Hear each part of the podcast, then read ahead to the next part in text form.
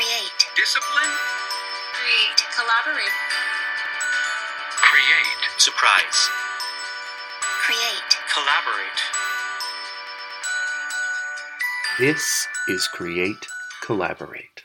This is your host, Jody Sperling. Just some random thoughts I was having as I was working to edit this podcast, uh, among some others. Today's a big editing day in the studio, and by studio, I mean this little nook of the upstairs room in the house I currently live. I was thinking everybody does have a story, and that is the reason for this podcast. But not everybody can tell their story in the most compelling way. And that's not to say it's their fault, because sometimes as a host, I do a really bad job asking questions, or I get too fascinated with myself and I go on long tangents about my own story. And my instinct is you may listen to this podcast for one of the guests that I bring on, especially cool guys like Sashin. You'll be hearing from him soon. Jody Sperling, my doppelganger. You'll be hearing from her soon. But if you're going to stick around, you're going to stick around because you find something appealing in my point of view. And I'm just arrogant enough to believe that that makes sense. But today's guest, Daniel Iacob, I hope I'm pronouncing your last name correctly, Daniel. I never asked you on the podcast, and that is what we like to call a rookie mistake. I made a rookie mistake,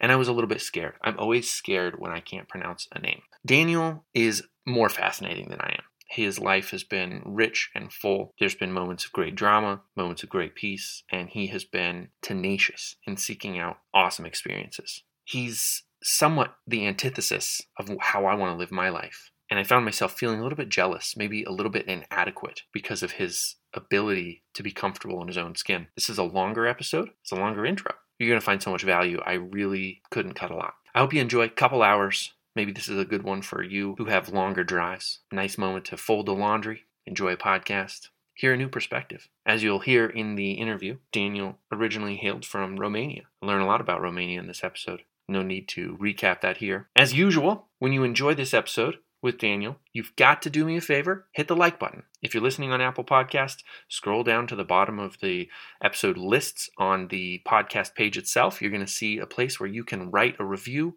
and give this podcast the adequate number of stars. If you think it's great, give it five.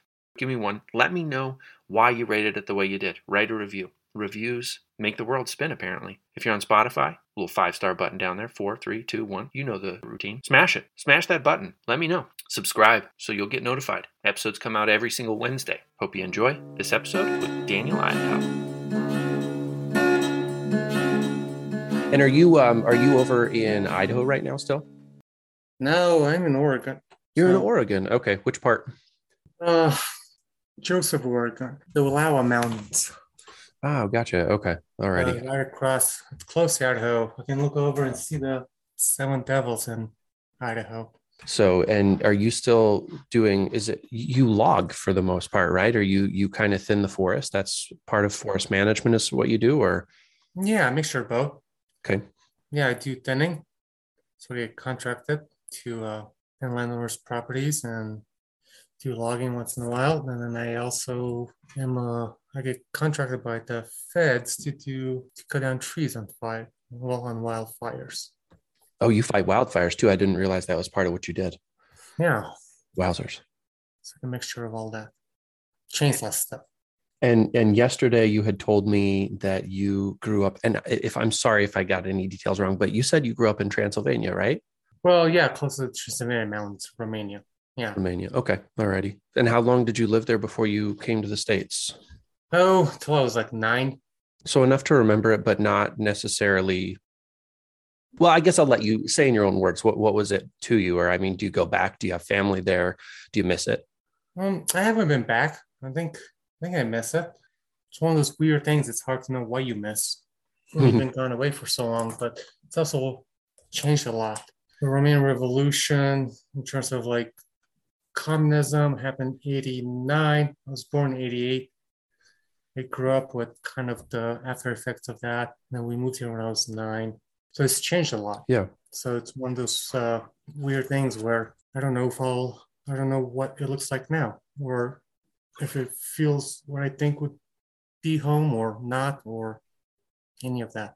Growing up, I read a lot of Charles Simic.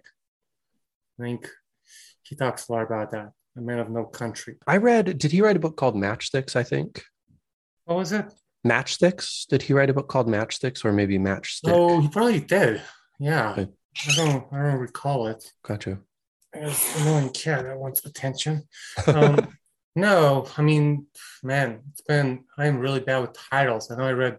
I think Sure. you did probably have written that. Walking the Black Cat. I remember that. That was that was a good one. It's ironic because there's a black cat in front of me. Yeah. Um, he kind of deals with like because he's from Eastern Europe and deals with like the superstitions around there. Yeah. Black cat's very, you know, a lot of things around him, omens and all of that. Do you feel you hold on to some of the the superstitions you grew up with then? yeah, it's hard not to. Yeah. it's I'm trying to think at the moment like certain ones, but certain things are like stories. There's a lot of stories of how the universe came to play and all of that. Just like every culture, every culture has its ways of creating stories about belongingness. Mhm. Yeah, let's see one of them. I remember my it explains why I'm always in nature, but I grew up on a little farm. We didn't have like electricity or running Wow. water, but one of the stories my grandfather would tell me was that up and you see the stars. You know, they're just like little holes in the universe that allows you to breathe. you know. so when you're in a city, you can't see any stars and you can't breathe. It's because you just don't have to. that seems kind of fitting for uh, where your life has taken you. It is, yeah. So I go back to that. It's I don't think I don't think you can change where you come from. Yeah. Let's stay with with kind of the early years too, though. You and I met in grad school, and it's really really brief too because you were graduating the same year that I was, so we were doing our graduate reading. And as I recall it, though maybe it was different for your program, I think that they they picked a handful of us that they felt represented the program, so that was kind of an honor to be picked to read at that. But uh, yeah. yeah. So then read there. I heard you read your your poems, and as I recall, you wrote one about uh, I, I want to say Mary Magdalene. Maybe I'm wrong, but there was some there was a spiritual element to it that really caught me almost off guard because I felt like at that particular time that we were going through school, there was not a lot of spiritualism in in writing. I feel like it kind of had taken a, a lull. Do you find that you write a lot of spiritual things, or how does that play into how you view the world? I think so. I'm trying to think of the poem I that you were so referring long to. ago i there's yeah if you don't remember that's completely fine No, I do. I think there's there's so many words of what it could be defined as. I mean, it's the same thing with like the story I just said about my grandfather. hmm We're all we all want to be grounded in some way. Yeah. And stories is a way of doing that. hmm But I do use a lot of remember on the project I was working on, I think one of them was I think I wrote number of poems about, you know, the villains of the Bible. Mm. I was always kind of fascinated with, with that idea. You know, you have you have Barabbas Mhm. and he was let go in place of Jesus, but it's like, you know, what choice did he have? And also it's like how do you live your life after that? yeah And then there was, you know, it's like you have Barabbas, you have Judas, oh Pilate, yeah there's always like you know he i guess he condemned jesus but also you know he was doing his job. So- yeah. but there's always like i don't know i think it's like growing up there's like nietzsche like young good and evil. It's Mm. this idea that's like you can't have good. Every time we put things into two categories it gets really uh it's it's always a lot more complex than that. This role that we play too it's it's interesting because i think that at least for me i assume that i'll always be on the the good side. Like i'm always going to be one of the good guys but um that's certainly not necessarily the case sometimes. Like you said you're doing your job and you maybe don't realize. there's, i think there's you know i think there's a lot of people that are good and have made bad choices. Yes. And there's also probably a lot of you know evil people out there that have, in one way or the other, made choices that were out of kindness. Mhm. It's you know, it's I think it's not one or the other. yeah. You know, I think yeah, still thinking about the poem. But yes, yeah, I remember reading that. That was really nice. Um, yeah, So you you mentioned kind of the city feels almost breathless, like you're you're going to run out of air if you have to be in the city for too long. Um, that's uh, sort of a founding myth that you grow up on, um, and I, I wonder uh, how does I mean how much are you surrounded by people right now? Do you do you see people every day? Do you see people once a week? How how frequently are you seeing people, and how important is it to you to be around community? I I do see people. Uh, very you know, it's small area. Um, so you know, Wallowa County, I think it's like a thousand, thousand five hundred people, and it's made out of composed of like four little towns. Um, Joseph has, I was living Lostine, which is the same county, that's 200 people. Oh. Joseph has 900. Um, but people are here, I see them, but I also do a lot of work that's out in the woods. So in the Mhm. summer, I'll go out and then and kind of stay up there and oh, you know, I'll probably won't see anyone for a week or two. Yeah. And I'll come back down and go back up there. Yeah. Um, there's always this funny thing about it. People always ask me how I do it. It's never, it's, it's confusing. The question itself, yeah. I just like being in nature. It's indifferent. I think, I think maybe being a foreigner, maybe moving up here, I think you just kind of get a little bit just sick of people's, or I guess the things people impose on you. Yeah. So it's kind of liberating doing that. Yeah. I do have close friends. I have a lot of close friends I always stay in touch with, and Yeah. um, the community in terms of how, yeah, of, I think that's important. Mhm. Yeah, that's I've I've had that question asked of me at different times. How do you do, you know, X, whatever it is that you're doing?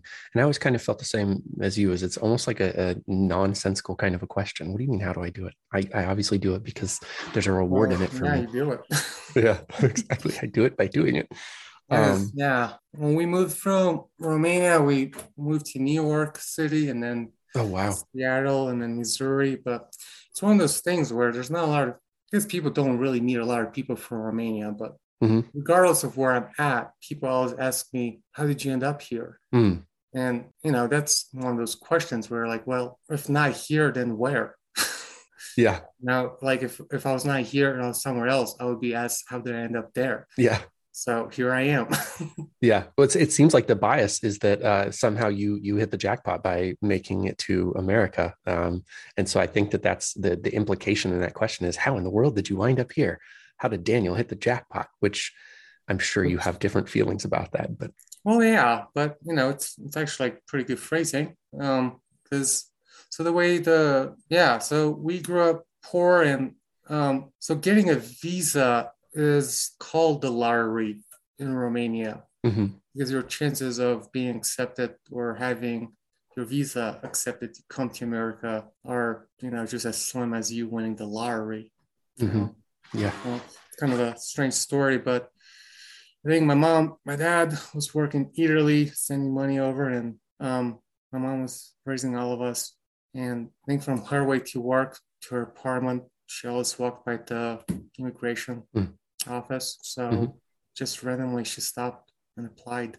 Wow. So when we actually got accepted, it was a really surprise to everyone. And Yeah. one of those things were like, well, do we go or not?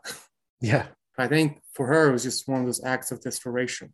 Okay. Wow. know? So, and this is, I mean, you, you can give me a much fuller um, picture of what's going on here, but my uh, experience of Romania has uh, kind of two points to it. One is my wife's uh, cousin is originally from Romania. She was adopted out of Romania. So um, I know her. Um, and then when I was growing up, we we went to a church, and I remember that they were doing an active um, missionary presence in Romania. They were sending people over from the the church that I was going to. So I grew up as a young boy thinking that Romania must just be this really depraved place that you know had like crap running down the streets and you know guns and corruption. And um, I'm I'm sure that it's much more nuanced than that. Yeah, no, it is. I mean, it's that's. I think when I came here, as I grew up, I think that's what made me want to write about it. There is a lot of. Once again, it's not. You know, it's not one or the other. It is a third country. Uh, I think people. There's a. You know, there's a lot of orphans, but that has a lot to do with Ceausescu and all those things um, and how you know how he dealt with birth control and things like that. Um, I remember in terms of growing in Romania, I don't we never really felt poor. So moving from Romania to New York City and this idea that you're not poor by the things that you have was really absurd to me. Um, I think there is there is some tension about missionaries um, Mm. coming over to help us. Seems like it's doing more good or it's satisfying their ego. Yeah. but it's not really doing anything for us Yeah. a lot of those uh you know a lot of those projects are like great let's uh go up there and build a schoolhouse you know like well Yeah. you realize the complexity of that because what about the teachers what about the training what about the books what about the things that come after but nope Mhm. you spent summer in romania and took a bunch of pictures posted on facebook Yeah. left, felt Yeah. there by yourself. But Mhm. those those schoolhouses that are built end up being barns. Yeah. because the schoolhouse is composed more of than just a building. It's Right. there's an educational system that needs to be put into place. Yeah. And that takes a lot of work, time, Mhm. and uh, also dealing with, you know, the bureaucracy of in politics and such Mhm. on. So there is that aspect of like the missionaries where we never, I mean, it's not like they didn't do good, but it didn't do anything, or it was not really from the way I remember growing up, it was not really us asking for help, anyways. I mean, I remember when I when I wrote a poem about this when we lived in New York and I would go to school. My parents loved that they could like just buy us like shoes, like leather shoes, but they were from Walmart, so people would like make fun of us. So I asked my mom, like, we're at a thrift store, and I asked her if we buy these like used Nike shoes, and she was so confused. She's like, "Why?" She's like, "I have." She's like, "You have? We bought you really good shoes from Walmart." I'm like, "No, mom, that doesn't. No, that's not the same."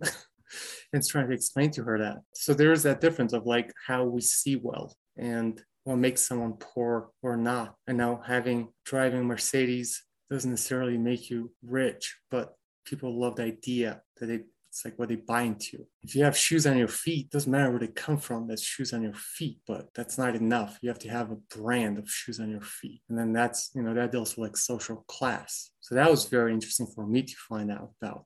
And then it's, I never really knew I was poor until I came to America because I was like, oh, wow, I guess I was poor. But what, what does make one poor? Not having a brand or not having, Yeah. you know, TVs. For us, it was it was more about the necessities of you know running water and warmth and shelter and those things. Everything else is you can you can find ways to enjoy the life around you and the life that you have without everything else. It's kind of amazing just hearing you sort of like process through Romania and how much it seems to me to make sense about why you're doing what you're doing right now, being out in the woods, because you found that um, poverty is really a, a, state of mind, and that sounds so trite when I say it. So I don't, I don't want to sum it up like that. But you're you're living with a very small amount of possessions because you have uh, a wealth of of experience, and you're in a place to you that feels full and rich and endlessly uh, able to be explored. Yeah, I mean, I think so. I think nature has a lot to offer, and I think it's you know, Rage Against the Machine. There's books, people. It's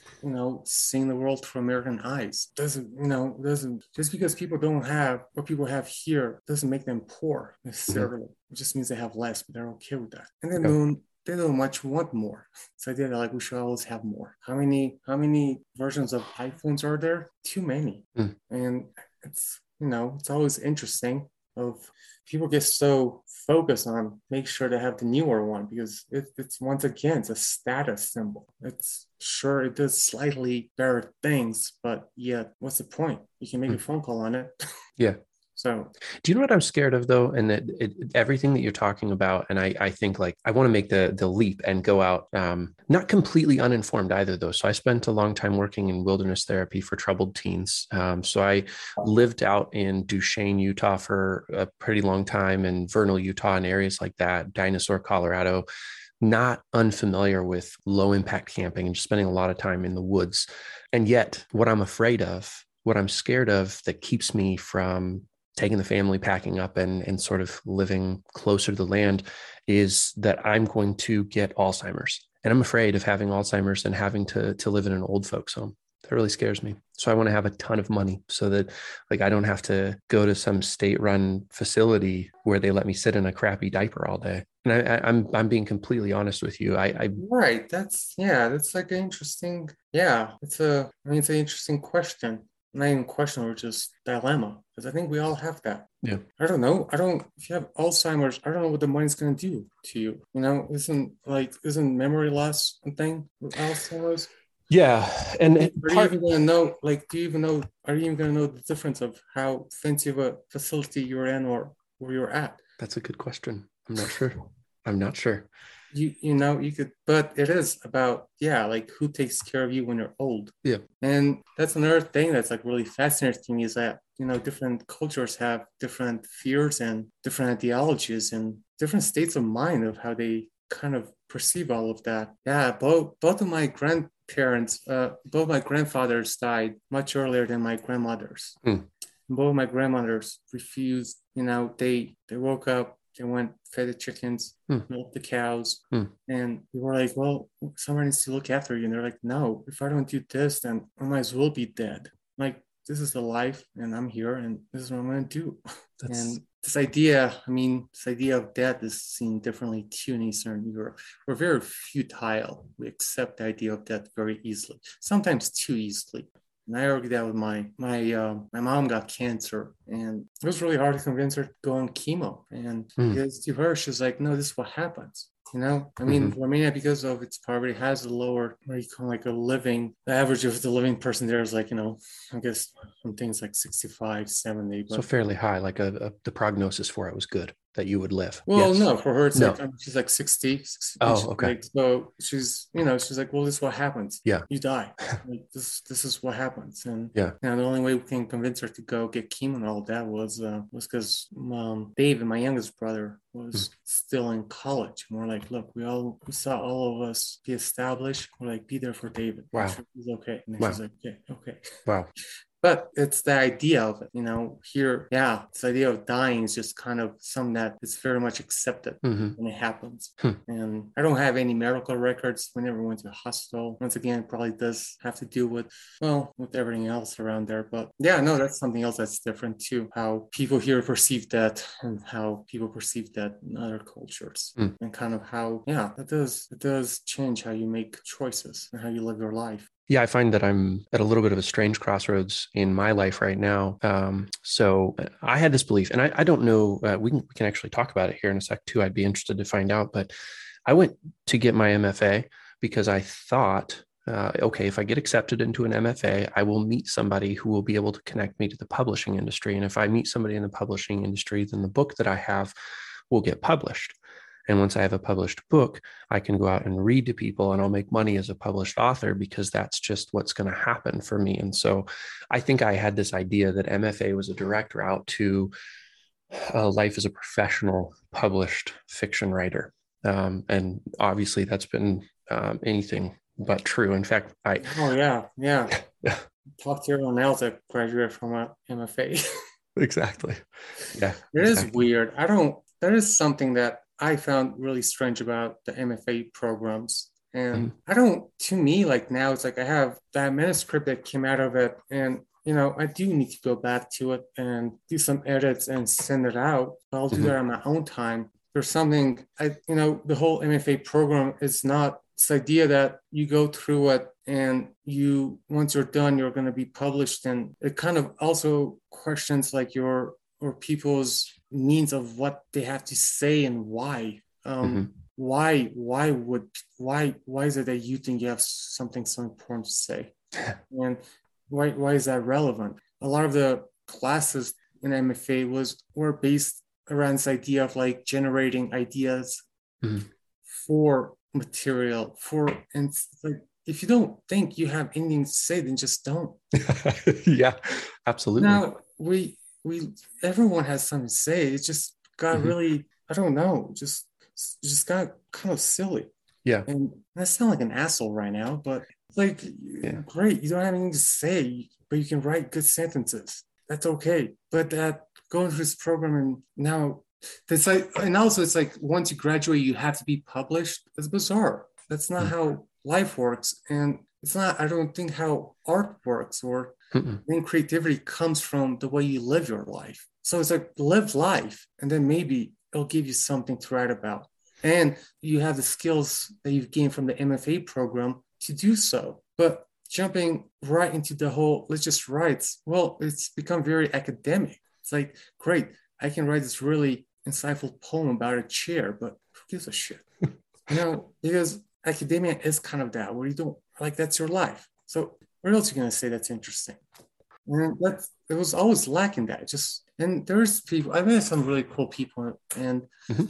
and when I graduated, I never, you know, I I wrote for like Nowhere magazine and um I think I can I spend the time I can publish what came from it because I am proud of what I did. Because I went there because I felt like I had something to say in terms of like living in Romania, Mhm. communism, and kind of I thought I had a story. Yeah. And once I graduated, that story is still there. But I felt like I was like, I did my part, and now you know I'll make do with that when it's fitting and when I have the energy for it to like finish. Yeah. The the rest of it, which is you know is which is sending it out, and that's always really frustrating and dealing with that whole publishing world. Um, but yeah, I think afterwards it's just people. I don't know. You gotta live somehow, and right from that, I think it's like I don't. You gotta find something unique to you that nature inspires me to write. So, Hmm. So yeah, I place myself around it. That was like one of those things that was kind of like irritating me about the MFA programs. Is it's not there to make you a writer. It's there to give you the tools to be a good writer, but you still have to have something. Yeah. you still have to have a life that you know you you can talk about. I know people that went through their MFA, PhD. So it's like you're 30 years old and you know a lot about a lot you've read from books, but what do you mm-hmm. know about living? Because you've just been, you just know. It's not like you don't, but it's like you've just lived in academia. Yeah. And it's, I don't know. I think it's just, and MFA programs have just like exploded and it just created this bubble. I think it's just kind of created this bubble where everyone, it's like you have to be part of it and you get published by doing that. And then it's like everyone pats you on the back and that's that little bubble. But I don't know what it has to do with writing or being able to actually like experience things and relating those. Well, and, and probably one of the biggest things, one of my, I mean, many frustrations, but one of the biggest problems was they they didn't actually spend a lot of time talking you through the actual art of getting published. So um, it was almost as if, at least um, at Eastern Washington, they kept that a secret from you. Like uh, we're not we're going to tell you how to actually go out and get published. There was never any classes or um, anything offered to say like this is how you find an agent. Um, so when you're ready to submit your manuscript, like, no. I mean, I think it's just kind of like up in the air. yeah. And that seems like if you're going to get a master's degree in something, they probably should give you an idea of how you're supposed to do the the the actual professional side of it. Well, I don't think they have an idea either. Yeah. I think the thing is, I mean, the thing about it is that going through an MFA program does not make you a good writer. You Right. know, you have the tools, but there's still create, you know, I can go take painting classes or music classes and I'm Yep. terrible at like playing instruments. That doesn't that's not gonna make me be able to create a piece of art that people would want to listen to. Right. Well, sure hope to God not. yeah. But it's no, it's it is that there's yeah, the kind of delusion. And I mean, I got really frustrated in publishing, and I haven't like even tried to publish a lot because even when you go to on to the journals and on their website, they they ask you for your background in terms of like where'd you get your MFA? Mhm. And I think that's really bizarre. Mhm. I didn't like I read a lot of artists and poets that I really love that have never been or had an MFA. So it's really shitty that now for you to even send something to publish, they want to know like what's your like what MFA program did you come from? Oh, did you mm-hmm. come from Iowa State? They're like, okay, maybe we don't like this poem, but oh, they came from fucking Iowa State. Let's fucking I guess we'll publish it. But it's it's absolute. I'm like, it's irrelevant. Why are you asking me that? Here's my poems. Do you like them? Yep. and go from there. So it's it's it's silly. It's Yep. I don't know. I've it's always it always irritated me.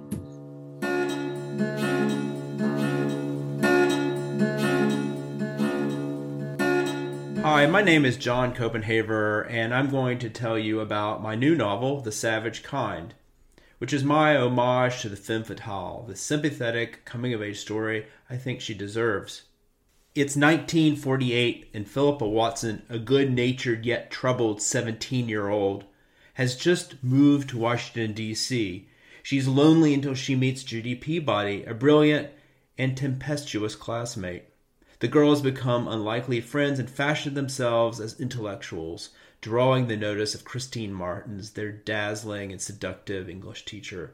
When Philippa returns a novel Miss Martins has lent her, she interrupts a man grappling with her in the shadows. Frightened, Philippa flees, unsure who the man is or what she's seen. Days later, her teacher returns to school altered, a dark shell of herself. On the heels of her teacher's transformation, a classmate is found dead in the Anacostia River, murdered. As the girls follow the clues and wrestle with newfound feelings toward each other, they suspect that the killer is closer to their circle than they imagined, and that the greatest threat they face may not be lurking in the halls at school or in the city streets, but creeping out from a murderous impulse of their own.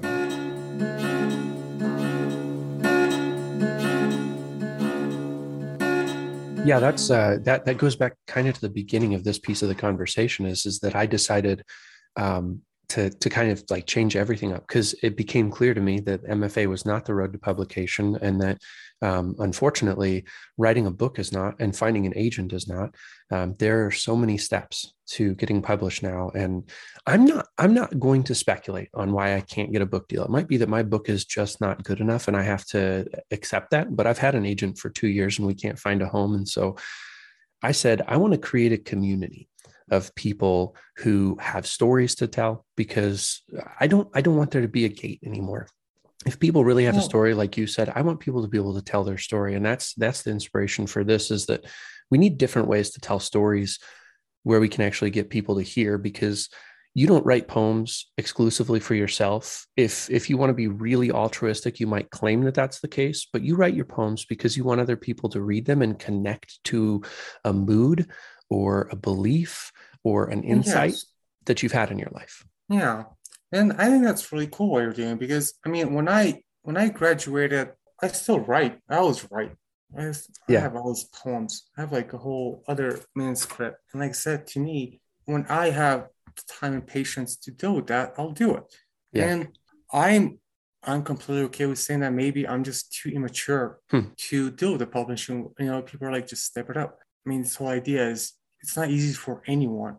Yeah. So it's not like I just expect it to like send poems out. So, but when I have the patience to do all of that, I'll do it. Um, but in the meantime, I think what I did was just get away from myself. And I think, hmm. I mean, that was the, I mean, that's the thing about MFA programs and it's just people and they, they think they have some say. And sometimes, man, they, there's some really great writers and they have really great stories and mm-hmm. there's also people that's like you just don't have anything to say. Yeah. But it's only because you've never put yourself in places or experienced things to allow you to have anything to say. And it is cliche and but also it's like the focus on the self. So when i got out of the mfa program i got tired about writing like in terms of i'm like it's like why is it always my feelings, you know, hmm. or my story. So I started translating a book. Oh, wow. Uh, a poetry book from Romania. Because that's awesome. Capitalism, not capitalism, but I mean, communism really fucked up creativity. And there's a lot of really great books and, and really great poets that write Romanian.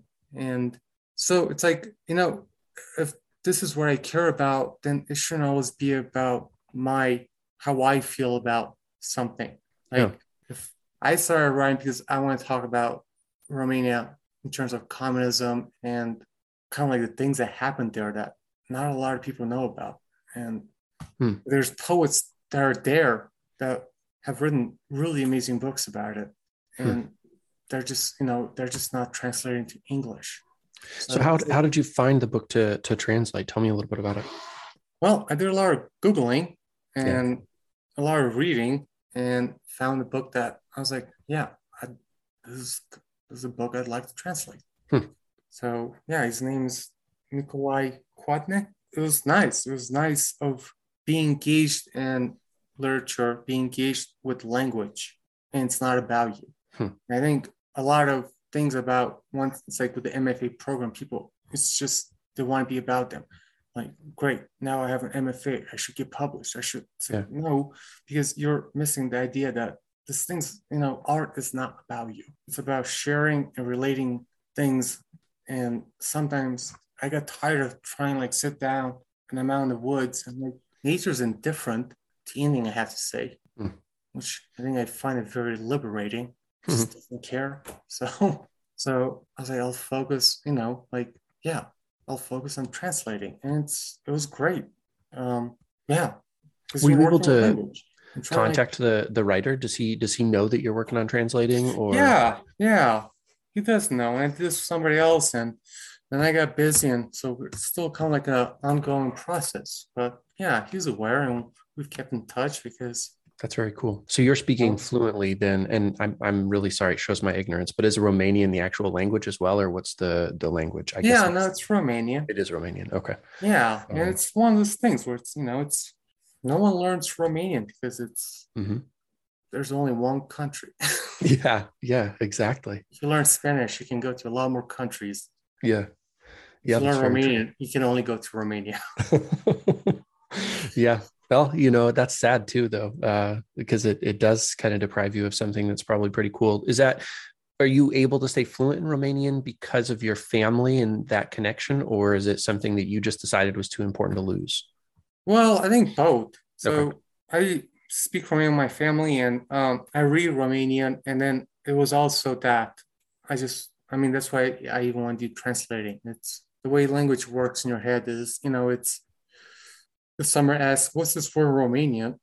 I'm like, what is it? What is it? But if I see it, I know it. Mm, okay. So I started reading a lot more Romanian because it just brings it all back up. Yeah. Um, and it's also just a gorgeous language. I mean, a lot of the way, I mean, the way my poems are structured uh, in terms of images and what people like, it's just kind of based on the language structure of Romania. And Rom- so Romanian is actually like one of the, is, well, it is the closest speaking language to Latin. Ah, I didn't know Um, and it's one of the five Romantic languages. Okay. And I've had teachers that uh, knew Latin that could read Romanian and kind of get an idea of what was being Wow. written. So all the root words and all that is just Hmm. dealing with the history of that language, and it's just really fascinating. Hmm. I think, like I said, I mean, when I came here, I got, I started writing poetry not because I like thought I had something to say, but because I just got really fascinated with languages. Hmm. When we moved here, we didn't we didn't know how to speak English. I wasn't I didn't learn English before I came here. And so being here and seeing how people communicated really made me very curious about why Hmm. and wanting to understand that. Remains a lot different of how things are stated and very more blunt. And that's also like because of the culture. Hmm. But I think it was, you know, being at school and you were like, How are you? Mhm. You ask somebody how they are in Romania, We're gonna spend like the next two hours because they're like, well, you asked me, but Mhm. here it's like it's, like, how are you? And they're, I'm good, and you look at their faces, and it's like you're not good. right. Like something's going on. Mhm. But why say that? Yeah. Right. You know, just say I'm not good. Mhm. But you can tell when you know things are going on with people, and you're worried, and you ask, and the answer they give you is not what you perceive. So that kind of paradox was really fascinating about how things are communicated. So it sounds like part of it is is that you feel like there's an ability to hide inside of the English language, but there's also uh, a cultural thing of people hiding um, who they are as almost like a, a culture. Like it feels like the the United States or people in America don't want to be forthcoming. I think so. I mean, my brother, my youngest brother, was born here. Mhm. He was conceived in Romania, but he was born here. So when my mom got cancer, um, she like one of her goals was to take him back to Romania. Hmm. I mean, he grew up his whole life about our stories in this country that he's never seen. Hmm. So she, uh, so they went back to Romania. Oh, awesome. Um, it was really, and he also writes, which is a, he's actually a great. He's a better poet than I am. Hmm. Uh, not that I am good, but I think you're a great poet. And that would make him a fucking genius. no, he's an amazing writer because well, this gets really complex because you know that this thing of us trying to immerse ourselves in American culture, and then yet here's this here's Ham always confused about why we do the things we do within like the family. He understands the culture. Hmm. He understands we when we're at home is where we feel okay because we all know where we come from and we have the understanding of the way we were brought up and raised and what we saw and and he goes out he understands the world going out Hmm. comes back and is confused what why we do the things we do because so when he went back to romania it was he said he it gave him i think it really made him understand like that Yeah. I mean, he said, I mean, Romanians, we always speak very bluntly and we always want to say what is being communicated hmm in a very direct way. So it was, it was really cute. I mean, he was like, oh, it's not, I live with a bunch of assholes. Uh, but he's like, no, I just realized that's just how people talk in Romania. That's funny. And I think he had a story where he said he went to this restaurant to eat uh, right before they were closing. And he went in and he was like, Hey, so are you guys closing? Is it okay if I eat? You know, and the person was, Hey, we're still open. Do you want to eat or not? Because otherwise, like, you're just like, come on, don't, don't- like, what do you want? Yeah. you walked up to here because you want to eat. So yes, Let's we get are some food. closing. So if- Yeah.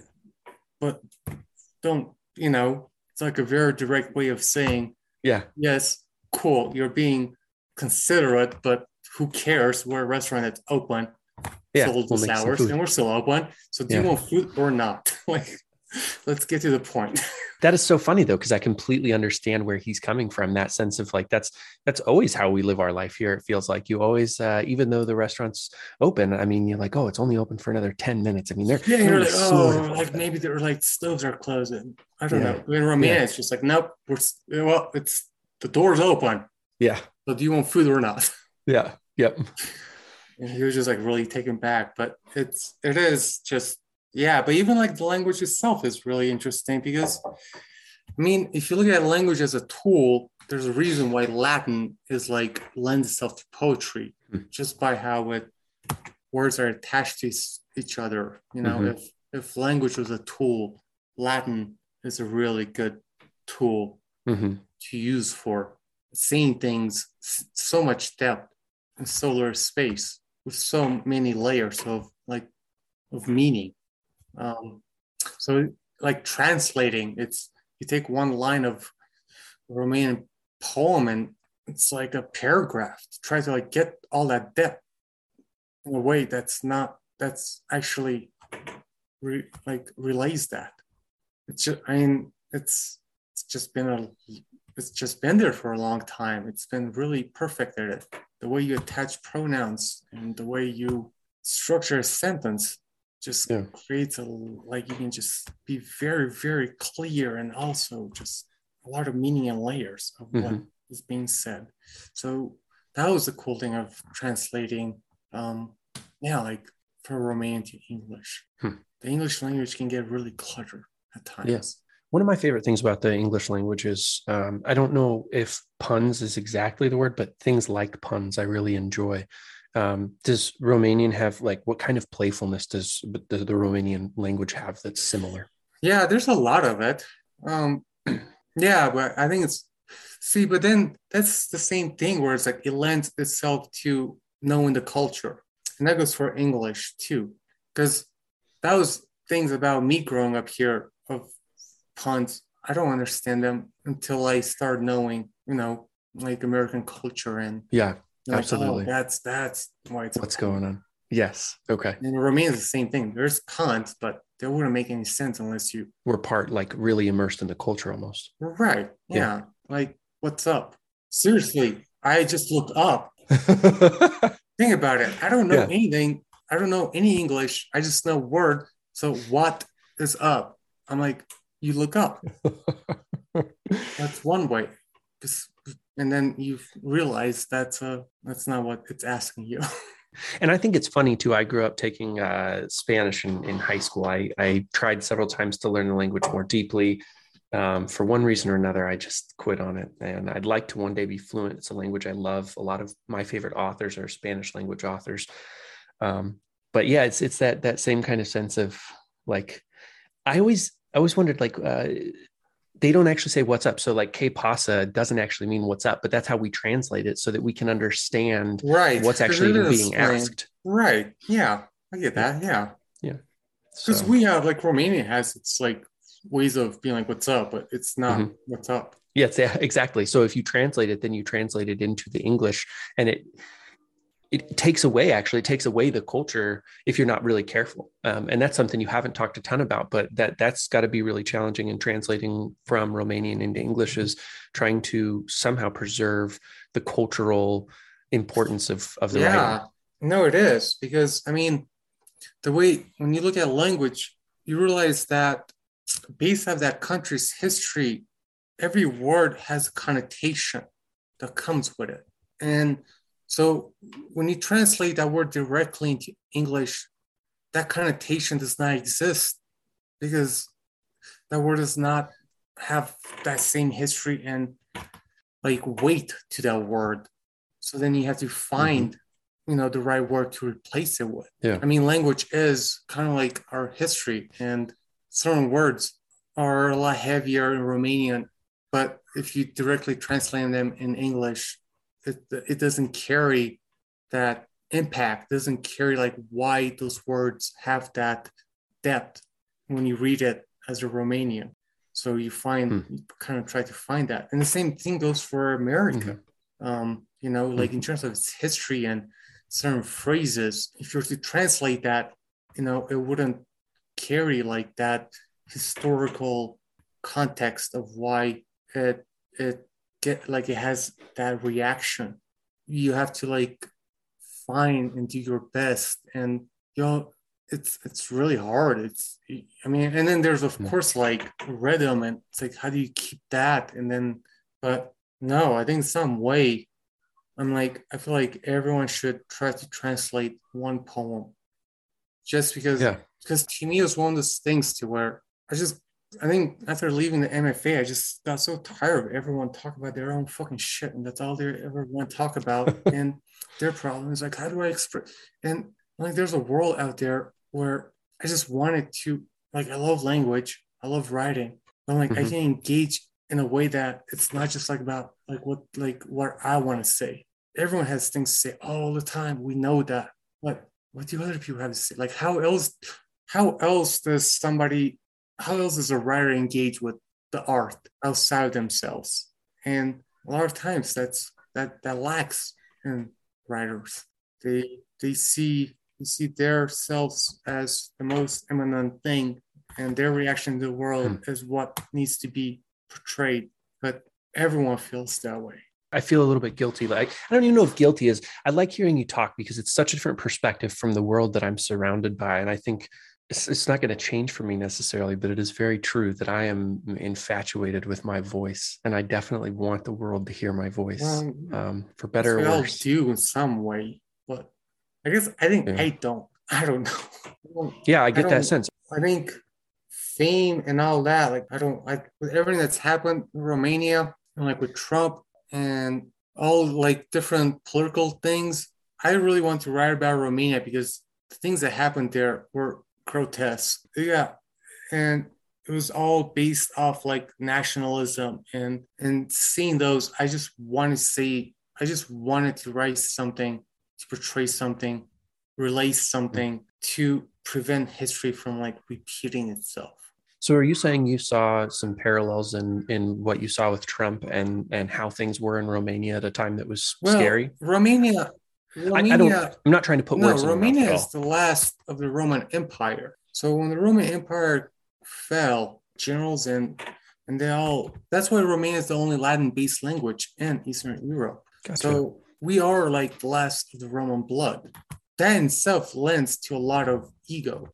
well, we're pretty fucking special. Have you heard about the Roman Empire? We used to like they did pretty yeah, I I- think Yeah. I've heard of it Yeah. before. so you know Ceausescu ran off this idea of Make Romanian Rome again. well yeah sadly it's literally that easy of a contrast but it was about like the pure blood like it's like we have hungarians coming in we have gypsies no we gotta keep the pure blood making america great it's not it's it's it's it's nationalism and nationalism it's like Right. why do you forget all the atrocities done and it's like what so great you want to make america great again at the expense of what made America great before? Oh, manifest Right. destiny and all these things that other people have suffered. So in Romania, gypsies were very heavily persecuted. I mean, Hmm. when you look at World War II, you know, Romania persecuted. Fuck, when you look at Germany, it's like Germany and some other country in Romania of how quickly they want to like get rid of those people. And so it's like, at what expense are you trying to recreate something? And with America, like, at what expense are we trying to recreate something without even acknowledging our own past of why, like, Why- you know, what what is it about America that is great? We don't ask that, and it's not it's not great, but we don't ask that. Is it how? Mhm. what is it about it that it's great? Yeah, and like everything that we've talked about so far, the the complexity of what makes it great is really strange too. Because I think part of the greatness is the ability to have a vast spectrum of wealth. Um, there, there are people who can accumulate a bunch of things and feel really great about that, and there are people who can live with nothing. Um, and I know that the government is broken in many ways, and that there's never been a perfect way to run it. But in most cases, you can be any level of uh, poverty that you want and you can get access to assistance. That's a pretty cool country because there's not a lot of places that that exist that way. So maybe part of that is what makes america great but then you could look at so many other different metrics that that make it great. It's certainly not the the church. It's certainly not donald trump it's certainly not loud microphones and hot dogs and things I of that nature I agree with you. I don't because as a foreigner, it's so easy. I mean, that's like why I grew up with, to where you know, it's like what I say. It's I mean, it's like living in Missouri. You know, it's like it's like if you don't like it, just go back where you came from. You know, it's like you're seeing something from an outside view, and it's like fine. I guess I don't have anything to say. Um, so it's not saying that America is not great. It's it's it's the word again. That's like I think that's like let's make America great again. That that is like that Right. dangerous word. You know, we can all be great, but again is one of those words that well, it just kind of lends itself to calling for well arrogance. It's being stuck in nostalgia. Like I used to be I used to be pretty fucking awesome when I was in high school. And then I Yeah. wasn't, but it's like I'm not gonna live my life trying to be the person I was in high school with my whole life, right? That's not that's not what makes that made me great. That's not what would make me a good person now. That's like the same person that they score a winning touchdown in football when they're in high school, and Hmm. now that's all they have. And that's all they want to go to. And you can't. So it's like, let's make America great again. You can't go back and do it. I don't know. It's just a very kind of eerie and slippery slope of that mentality. Anyways, Ceausescu, he kind of, you know, he was like, let's make Romania great again. Uh, you know, a few years later, he was like pulling fingernails off with pliers and oh, um, gun control. Ceausescu had he he every typewriter. We didn't have computers, of course. Uh, he had every typewriter registered, so he knew exactly where every typewriter was because that's how ideas spread. So every time there's templates or something, he knew exactly where. So that's like real, like you know, it's like it's like I don't care about gun control. It's like I'm more worried about yeah where the ideas are coming from. freedom of Yeah. speech that's to me that's actually the most scary thing that that i think that we dance around a lot too much right now in america is freedom of speech i don't i don't believe uh, that we even actually have freedom of speech anymore and i think that most people don't realize what's happened i believe that no, most people don't understand that they I think lost we have freedom of Um, speech. I think, I think we still do. Yeah. I think when you don't, you'll know it because you're behind bars. yeah sadly. yeah that okay so like so i understand where you're coming from It happens. Mhm. Yeah. And I, I see where you're coming from. And I agree with you that there are two different ways to tackle this. My belief though is that that we live now in a time where you can be shut down if you say something that they don't want you to say.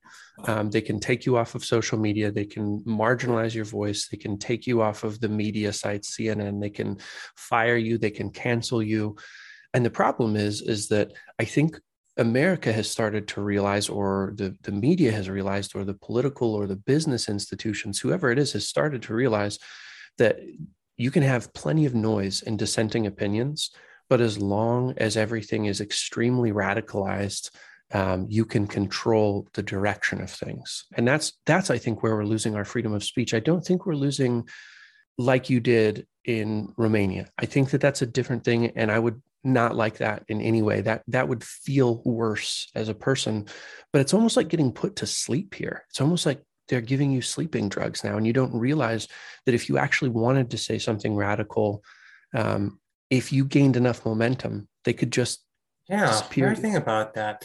Kind of, I don't Okay. know. It's kind of like, um, I mean, it's like I said, being born when I was in Romania and where it came after communism, it was this idea of like how, like my parents don't talk about it. They're ashamed because like, how do we let this happen? It happened so certainly, you don't even know how. Yeah. And by Hmm. how, I mean like Like, did they vote for him and then Well, you he know? ran off. He, he, I mean, he ran as a like nationalism, and but you Mhm. know, it became well, it became a very brutal dictatorship. But you can Google Romania Ceausescu, and it like the revolution was one of the bloodiest revolutions in Eastern Europe. Um, his methods were, I mean, it was his means of manipulation were like bizarre. Uh, America loved him as they Oh, called him our friend in the East. And that was before like the Iron Wall came down. But it, it was just like in terms of like how he manipulated uh, certain things. For example, he would start, you know, this so there was like the Cold War. So he would Mhm. start fake revolutions to where the American government would send them money to help, you know, bring down the fall of communism. And I mean, he, it just went to him. he was just very good at knowing to manipulate and have control. So it was kind of really interesting person, but even like the way he was persecuting everything, it's just so bizarre. No, the hardest part about I think living after that whole thing was fatalism, which is like Romanian literature and everything, and like kind of ingrained in that. You know, it's Hmm. just like, yeah, you do what it, it's like you have no control. Life is what it is. It's like, great, you're old, you die. or this people, but how that happened was just very interesting. But but when you look at Romanian's history in terms of all its it just went through a lot. So as people, you realize that your own personal sense of happiness is what you make it, and this bigger powers at play are just always going to be there. Why just enjoy the day that you have? But Hmm. it's really frustrating though because it enables you to be enables enables you to be very complacent. So kind of it's always been like Mhm.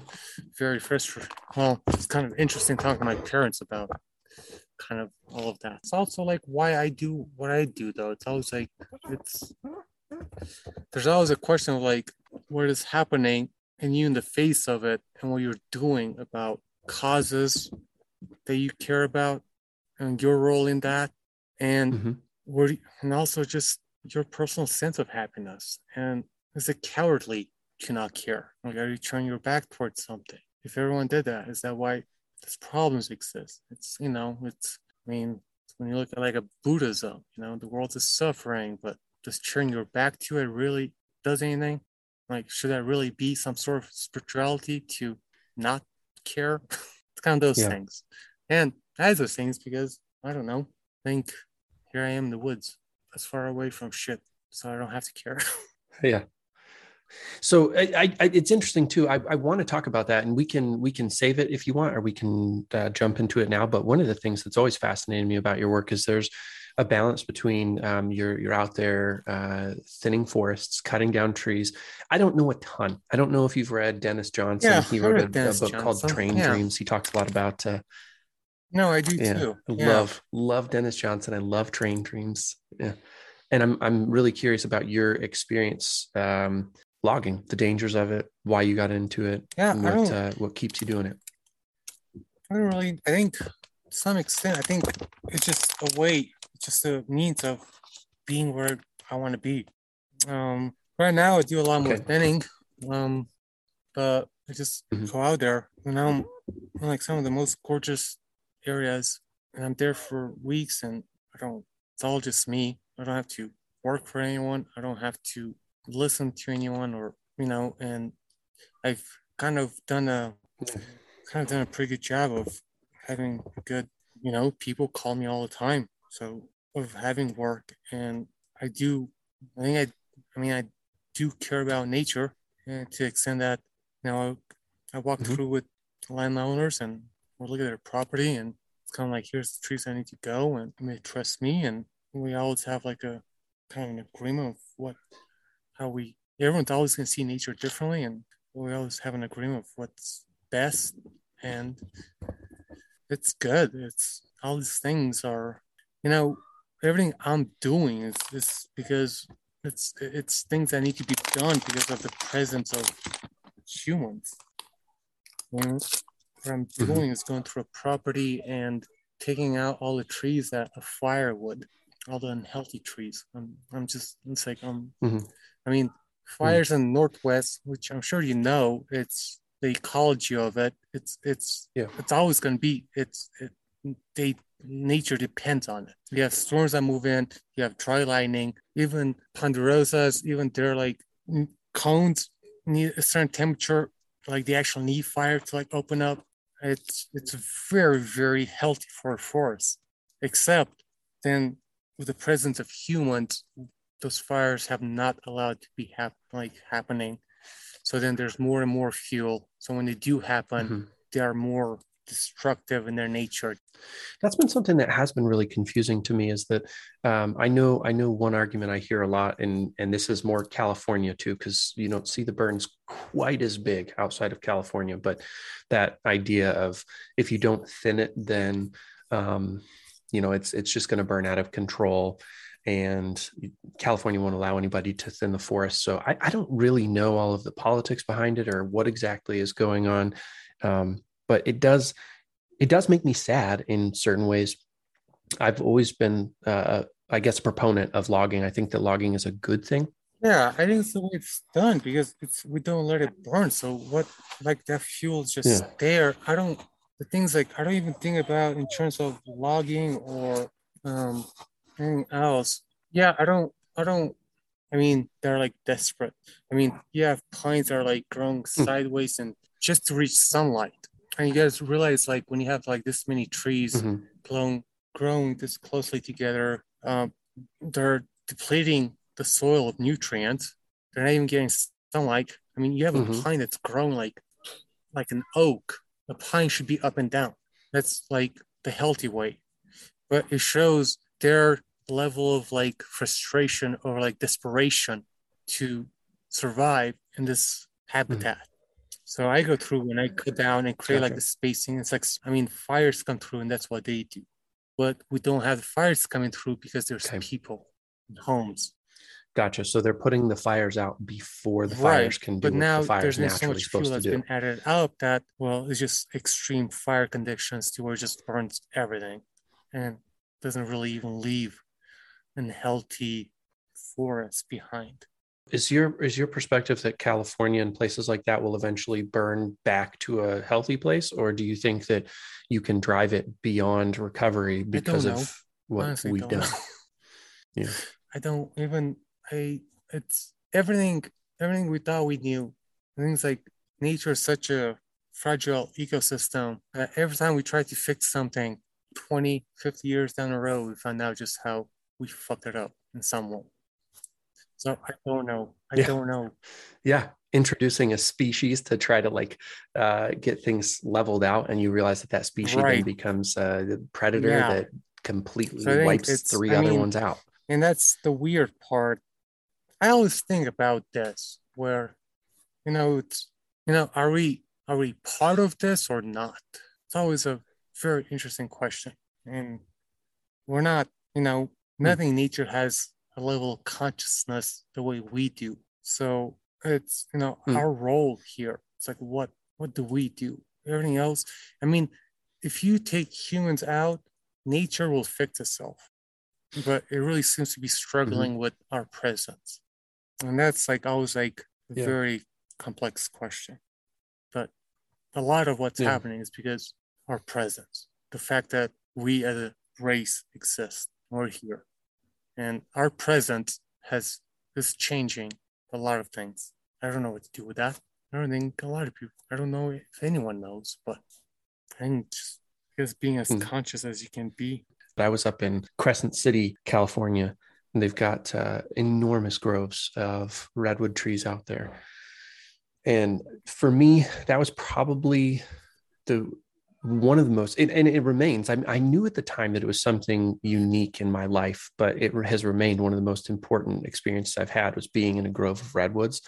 Something about those trees, like the way that they hold silence. You can't hear a lot of birds. You can't hear animals. It's like there's just this cathedral kind of si- silence inside those forests and looking at those trees being underneath them was one of the most profound humbling things Yeah. i ever experienced and every time i hear about burns i'm, I'm always just No, sad I'm like we're going to destroy just- those Yeah. Yeah, there's like no really any way of explaining it. It's it's really strange. Ending up here, I find I find stumps that are like oh four to five feet in diameter that have been cut down. So it's Mhm. you know, there used to be really big, big trees here. But we cut them down. So Hmm. there's there's I mean that's like one way of saying like that's how logging is not good. Because you do realize Hmm. for a logging company and you cut down one of these big trees, that's the Mhm. equivalent of cutting down like 50 smaller trees. Just really profitable. It is. So when it's Yeah, done at that, exactly. I mean, then yeah, I know people that do logging and selective logging where it's really well done and takes out the trees that do need to go. And Mhm. but the thing about that is that that's not going to make you rich, but they like they do it Yeah. like they like being the woods and it's you know it gets you by but then there's it doesn't matter what it is then there's just the people that just want to make money and they go in and they'll they'll fucking take every big tree and i don't know clear the cuttings like it's very complex all those things are but that's like what we're talking about before. That's why when i start writing about like yeah like the villains it's there's it's never like that's good that's bad. There's everything's always in between. And we love to put things into categories. And i think that's what's been kind of been looking at. It's like you know it's not those categories are not even they're not even representative of anything but it creates extremes. Right. And then it creates friction. So. Just a quick shorthand to to be able to identify so that you can Yeah, decide it's whether lot you're in that crowd or this crowd. Because it's easy to have two options Yeah. it's just interesting but you know i've been a little bit scared of of this podcast for that reason actually as i've i've had conversations with my wife um i've had uh a fairly large variety of guests so far people with very different points of view um and there's part of me that's like i literally can see people listening to this podcast and relating to it and then listening to um the the lady who told me the ghost story and being like I can never listen to that podcast again because that person's point of view is so, So nauseating. so to me. you're I dealing mean- like the whole algorithm so it's like I and then you're gonna see things that you're like, oh wait, this has more views, which makes me more successful, and then you're gonna so so then you're gonna start creating this. It's how it always happens. It's you know, it's no, I don't think. I mean, I don't believe that I'm going to necessarily steer it based on the oh, but you have algorithm. a family, but it is something I kids, you know, think you have about to because I mean, you know, like if fact you mm. if, if this people if the algorithm true. show that these people bring more in, like somehow do bring income, you're not gonna make choices based off that. Like people people might listen to this and they're like, oh dude, we hear that guy, and you would never ever invite me ever again on your podcast. uh, well, you know, I mean, I, I that's okay. appreciate I don't- I'm fine with your, that. your point I'm of view. just I, I, like, I don't. Yeah, I don't think that's what I'm saying. So I hope that's not actually what you're hearing. I hope I hope you're No, just I'm kind just of giving me a little jab because you are correct. I do care about doing well. Yeah, and I, I do care about doing well, but I do think about it too. Is that your point of view? I, well, more what I'm saying is is that uh, there's a certain kind of person who listens to. I don't know if you're familiar with him. I mean, he's like the most popular podcast out there, Joe Rogan. There's a certain kind of person who listens to that podcast. And he can say all day long that he has people with diverse points of view on, but really, you know what you're going to expect when you go into that podcast. You know that nobody is going to necessarily challenge your point of view too much because Joe's there to kind of make it safe for you. Um, and my goal's anything but that. I'm trying to stand out of the way. So if somebody, um, the last guy that I talked to yesterday got super duper religious, and instead of instead of like trying to to sugarcoat that, we just went there. We talked we talked religion for quite a while. Um, I had a lady who made some straight up racist comments, and instead of being like, "Hey, that's not welcome here," I tried to like figure out what made her tick. And I know as I'm thinking those things through and as I release those episodes to the world that that people are going to hear those and they're going to have opinions and they might decide that they're not going to support this because the points of view that are expressed Oh, here that is are, dangerous you know, because I mean, if offensive. somebody's being racist, then that's just them being racist. That that I don't, I Yeah. don't think that's something that should Right. be entertained. You know, it's like yeah no i don't think i entertained it but i don't i don't think you know that i like well, I think Called her out or shamed her either. racist. It's like, well, I grew up with racism, and I grew up with like even just as, as a Mhm. foreigner, and um, I think it's one of those things where yeah, it's easy to do in this country, and it's mhm, not right and Yes. it should be stood Mhm. up against. I mean, if you say like a bluntly racist yes comment, then it's, I mean, Yeah. you're thinking about, for example, like the lives. Like right now, if I just, I was like, look, I got a litter of puppies and this puppies look different, so I'm just gonna slaughter them in front of you. Are you gonna, you gonna be okay with that? Because they look different? Or, I mean, point being, it's like, no, Yeah. life is life and should be valued. yeah so the way that i think of it is i completely agree with you and i also think that for example my my grandparents grew up in a time where a certain kind of language was acceptable and i can i can try to change them um, or i can make sure that my children have a perspective of why they might say certain words that they say um, and try to show my children that there's a difference between respecting people respecting different cultures races um, all different walks of life. And that's what i aspire to do. And i aspire to do it in a kind of a radical way of i want you to be able to be exposed to opinions and ways of thinking that are unfamiliar to you and know how to navigate through it without doing exactly what you and I have been talking about this whole time, which is picking sides. I don't need you to pick a side. I need you to understand that humans are valuable, um, that our lives are valuable, and that it doesn't matter where you came from, that you are valuable. Um, and so that's why I'm talking about this particular guest and saying, I don't think she knew she was being racist. I think that anybody who's really sensitive to it will hear the particular way that she addressed the subject and be like, "Oh, you know, that's Yeah, that's but racist." it has a lot And I think that she'll, a lot more. you know, once again, like it's not like you're just racist. It has to do like education and arrogance because it has to do Mhm. with you know someone sees their lifestyle demeaning, and so they latch on to a scapegoat, and we know how dangerous that is. Yeah. Um. So.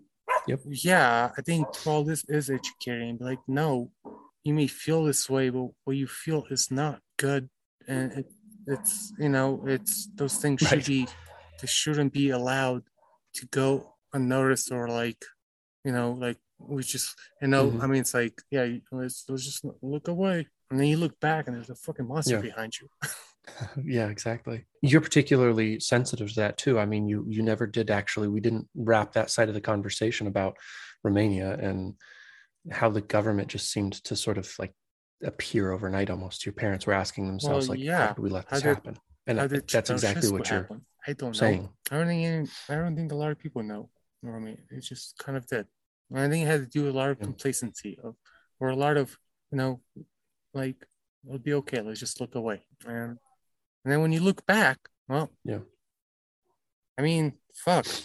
Romania has had the highest amount of orphans due to communism. There's like um there's very disturbing things about the land of green plums written by Herta Müller. I don't I hope I'm saying her name right.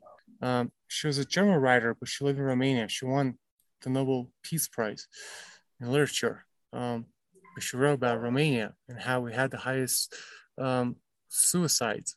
Um, Ceausescu had those. If somebody killed themselves, you couldn't. So in Romania, it became so oppressive that you didn't have the right to your own death. So he, you know, if you die, like if you killed yourself, you would, you know, you died of a heart attack because it doesn't really look good Okay. for a dictator if everyone's killing themselves. so he changed the Yeah, death certificates. But you do like the concept Mhm. behind that is absurd that you can't even, and you know, Yeah. she wrote about that. And so it's, you know, it's those things like when you look back, it's like, wow, that monster got really big.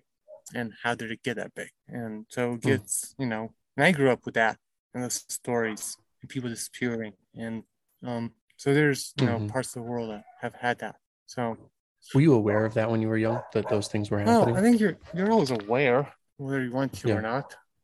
It's always it's there. You can only feel like you don't see it for Mhm. so long. Um, yeah. Trying to think more. It's like, well, yeah, just the stories. I don't know. It's what you grow up with. Um, there's tension, like there's like that Mhm. friction after like the revolution. But you know, my thesis was like based off writing about that because um I think the Romanian Yeah. Revolution was also like the first televised revolution. And, you know, I think Ceausescu was giving a speech and people started revolting. He called an army. Think like the general of the army killed himself. Um, the army joined the people. They fled in a helicopter, ran out of gas, landed in some village. A villager took them prisoners. They had a guerrilla trial in a small little village um, that's televised. And you find the footages, and they're trying to explain them their crimes of like you are, you've murdered thousands and thousands of people. And Ceausescu was looking at his watch, like he didn't really think he knew, like he didn't, he didn't really understand. He didn't take it serious. He didn't really think like he could actually be held Yeah. responsible. Like he was looking at his watch the whole time. Like Interesting. he kept going as they're saying this. Um, and his wife's there, so they grab him up and tie, you know, just fucking a string. You know, his wife starts screaming like, "Don't tie my hands." Um, she grabbed her purse Oh, on the way out. They were taking them out to a courtyard to be shot. She grabbed her purse. Shows like they're like disconnected with us, or like what is happening. And they took him out of the courtyard and shot them. Yeah. And then Wow. Now, is they, that all they broke it off. They showed the gunshots. They broke it off, and then they and they broke it off, and they went back to the bodies on the ground. And then that was the and that was the aired to like let everyone know that they were dead. Yeah, that it was actually done. Didn't they do something similar with Saddam Hussein? I mean, wasn't there some sort of like visual proof so. That like he you was know actually people dead? that lived under that kind of literally sort of Yeah. monster. You kind of want to see the dead body, but it's really sad because they were really old at that point. There's always this expression where it's like Hmm. they died like the dogs they were. They died in some fucking dirt courtyard, Hmm. some village. But it's still sad because they're still just Hmm. old people at that point. However, it doesn't excuse anything they did and Yeah. all of that. But it's just I don't know. It's kind of a all strange thing. But then again, it's like the you know, in terms of like the whole Roman Revolution, the next guy that came power was president for like 12 years. So there's all the talks of a coup and how it happened and all of that. But when you look just like, oh yeah, just when you look like at those three days of the revolution, it's it's bizarre. They got shot on Christmas Eve. I mean, everything about it is just so ironic and like so it's almost like you couldn't like write a story this well based you know without people being like well kind of cliche you hadn't died on christmas eve but no they actually yeah you know yeah. like right before new Wow. year's so it was a very new year Jeez. but yeah there's just that whole Wow. event unfolding but then it's like what comes after is just you know it doesn't it doesn't everything doesn't just go away everything doesn't go back everything doesn't just all of a sudden become better Right. Yeah, that's what I was actually going to ask you is that we've talked so much about, and you said Yeah, Chaus- Ceausescu. Is that, am I pronouncing it right? Ceausescu. Okay. So, I mean, we've talked a lot about him, but what does happen afterwards? Because I'm, I, again, I'm, I'm sadly not familiar with with uh, Romanian history. up I think to- a lot of things happened. I think it's still trying, you know, we're still trying to kind of, I don't know, democracy, I guess. But it takes work and, um, yeah, just, you Mhm. know, a lot of corruption. There's a lot of, a lot of things that, for example, like the secret, the Securitate, you said that like two out of five people were part of like the secret police. So after Ceausescu died, all these documents came out of like, you know, like you got arrested because the neighbor says something about you. And then all it became public. So all of a Mhm. sudden, like it created a lot of friction between people. Yeah, because they're like, Mistrust. Yeah, I, no I went to jail because you realized your neighbor ratted you me." out. And then that's the person you live Wow. next to, and you have to see them. You don't, you know, but everyone, Oh but my gosh. the thing about it is like everyone's trying to protect their families. So what you do is you you you distract them from like you you Mr. You're like no, but we're not bad people. Those people are a lot worse. So they would leave you alone, your family. But Yeah. then again, when it was all over, that's you know everyone has to like look each other in the eye again and live with that. So it's still still Yeah. kind of there, but there's a lot of writing and that's why I decided translate the poetry book because you know there's a lot of really great writers and poems that came after that that talked about that and when i was here i was trying to write about that that was one of those things where i was like you know it's really selfish for me just to focus on myself and like what i think i know whether where Hmm. i would like to translate these books and they you know they're Mhm. much better poets than I am. So, like, why like, why am I writing Hmm. poems when at least I can translate them and make them more, will accomplish the same thing, which is like allowing people to see or understand kind of like what was happening in Romania. So that's I, I think I think it's kind of coming to a kind of a natural point where we can close up the discussion. How do we find those books? What's your plan for them? When do you, I mean translation is is equally tough. no How are you going to get them published? What's your goal? How can we help you? Because that sounds like part of part of what what Create Collaborate is is here to do is to try to help people who who have never had an avenue to publication before find that. So is that something? I mean, is there anybody in the audience that that you would want to talk to if if somebody could help you get the books when Yeah, they're when they're think one of translated, published, or done. Yeah, like I said, when I started writing, I went to MFA. It wasn't because I wanted to be published, or I just had a story, and I was like, whatever, if it gets published, it does. Um, Mhm. When I started translating these books, Mhm. I was like, yeah, I, I mean, I do all of this because, yeah, I would like to get it published, but I think about, I think about just doing it, and then I'm like, I'll worry about the publishing when it comes. I mean, I'd like to I'd like to see if you know the community can help you a part of that because it Oh, sounds like a, an amazing see, project. I think You are Oh, let's see. I got a poem. I can I, I can pull some of it. I can read a poem. Yeah, that would be great. Being a little bit slow because I gotta find it now. I'm like file. Yeah, and I I also did this with Eric Greenwell. He helped me too. Yeah. So this poem's called In This Century. Do you want me to read the Romanian one first or Yeah, let's hear the Romanian one and then translation next. the Romanian one? So, în secolul Astora, nu pot să râd în secolul Astora, nici mort. Ascuns în propriul meu creur. Sunt omul din pod. Lăsați șobolanii să vină la mine. Am la îndemână scura eșecului stilul pervers. Zile pline de o fragilă dimensie. Nu pot să râd în Astora, nici mort. So, uh, in the English version, in this century, even dead, I can't laugh in this century, hiding in my cordial mind. I am the man in the attic. Let the rats come to me. I have at my fingertips a perverse way of failure, days filled with brutal dementia. Even dead, I can't laugh in this century. Wow. Wow. It's interesting because like the the the you could I could feel, and I think it's partly the tone that you read it with as well, but I could feel the darkness, even though I couldn't understand the Romanian. I could feel the the darkness of it. And I know the topic we're talking about is dark, so I could maybe try to read into that.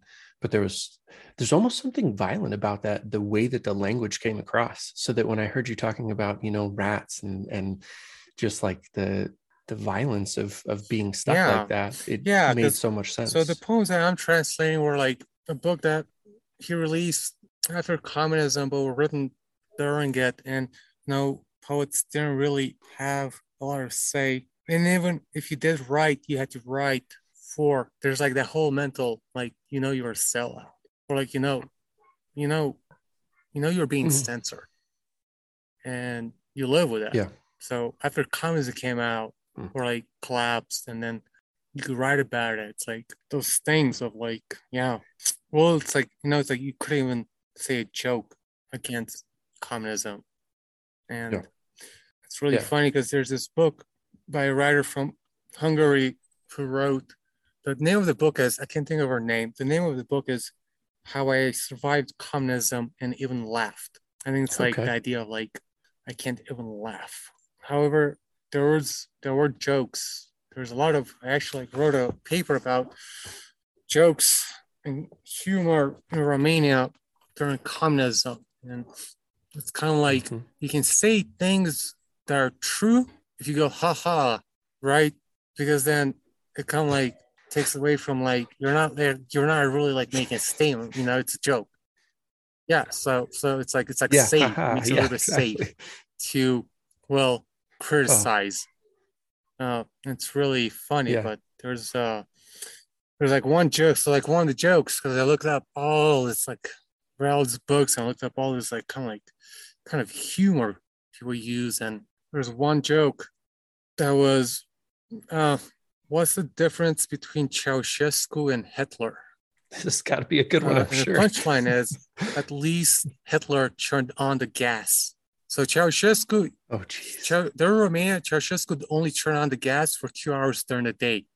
So you had like nothing to cook, Oh, nothing. jeez. like, and so that's Right. kind of the joke. But it is that kind of like dark. Yeah. All of it's very dark Yeah. humor. But you know, a lot of my poems are Yeah. dark. People keep telling me that.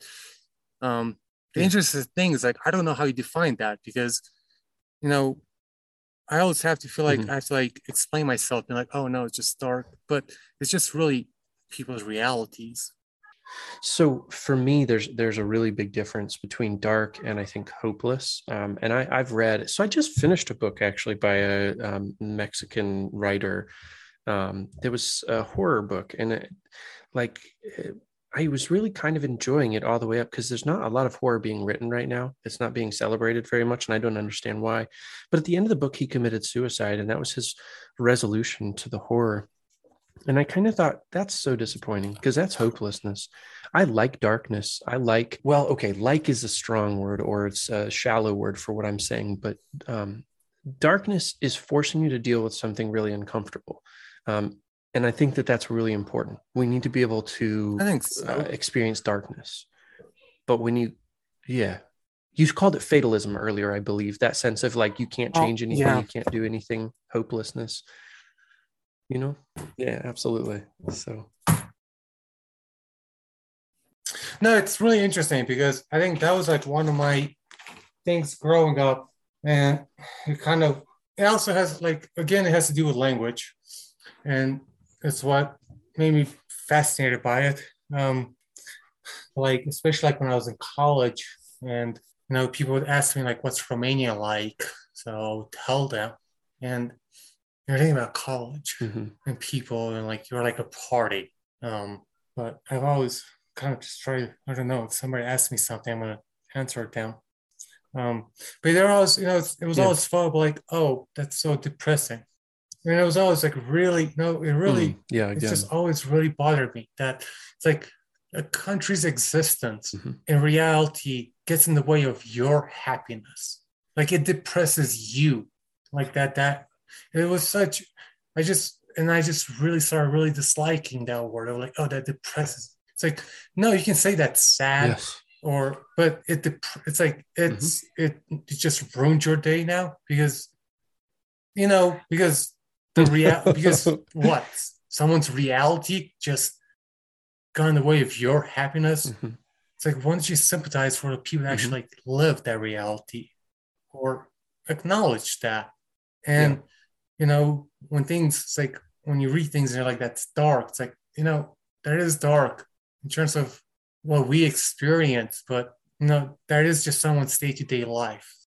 And not by their Mm-hmm. choice, you know, no one Roman chose Yeah. like it's not so it always kind of made me think about that where it's like no Well, like we always you know you grow up with like even now like netflix hulu you watch something and like it it it changes your mood.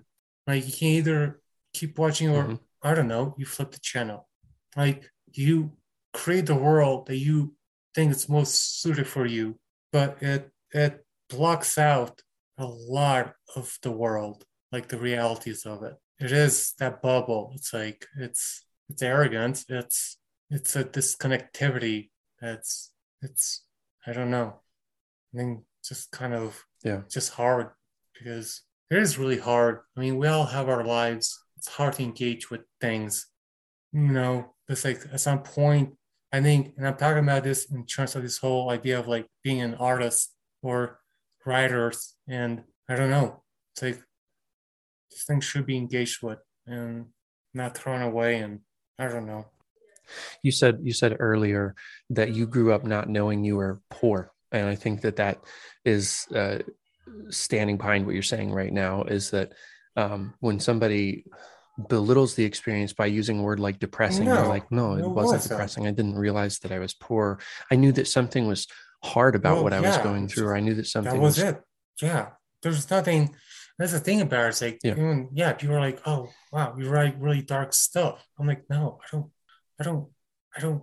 It's like the other question of like when like how do you do what you do or like i mean people are always like how are you okay with just being on the woods for like weeks at a time you know but when it's like Mhm. it's depressing like no Yeah. that was just my life it's not depressing it wasn't dark it was just what it was and kind of you're always somehow seems like the longer I've been here, the longer I have to like nod my head. I'm like, yeah, yeah, yeah, it's dark stuff. But Hmm. I- I'm never, Oh, no. I'm never really good at doing that because I'm like, no, it's, I don't know. Mhm. But it feels reductive as i mean i'm, I'm gathering that's part of what you're you're experiencing too is that you know it's- people are using a word to reduce well, a very yes, complex right. situation I think you know it's kind of funny, but I guess the Yeah. this whole thing they're full circle, you know, where it's like it's not good, it's not bad, it's like I don't know, it's just complexity. I think the way our news works, the way news articles works, where you get everything and little little blips, we don't actually ever read or understand the complexities of all the situations we just think, oh, that's bad that that happened. That's good. You know, like look at your Facebook, like Twitter. Jesus fucking Christ, Twitter just did that. Like you have like what? just many characters and that's okay.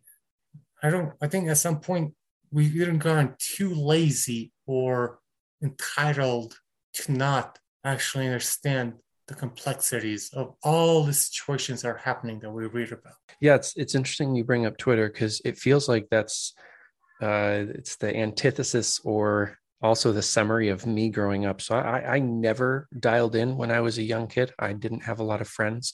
Um, i was an outcast in high school and a big part of what made it really difficult for me is that it, when i went to school and i know this will sound crazy and you can have any kind of feelings about it you want but a big guy like me um, wasn't allowed to use my physical position in any way. And so, people who are quick witted, which I've never been quick witted, you can probably tell when you're talking to me, it takes me a long time to process thoughts.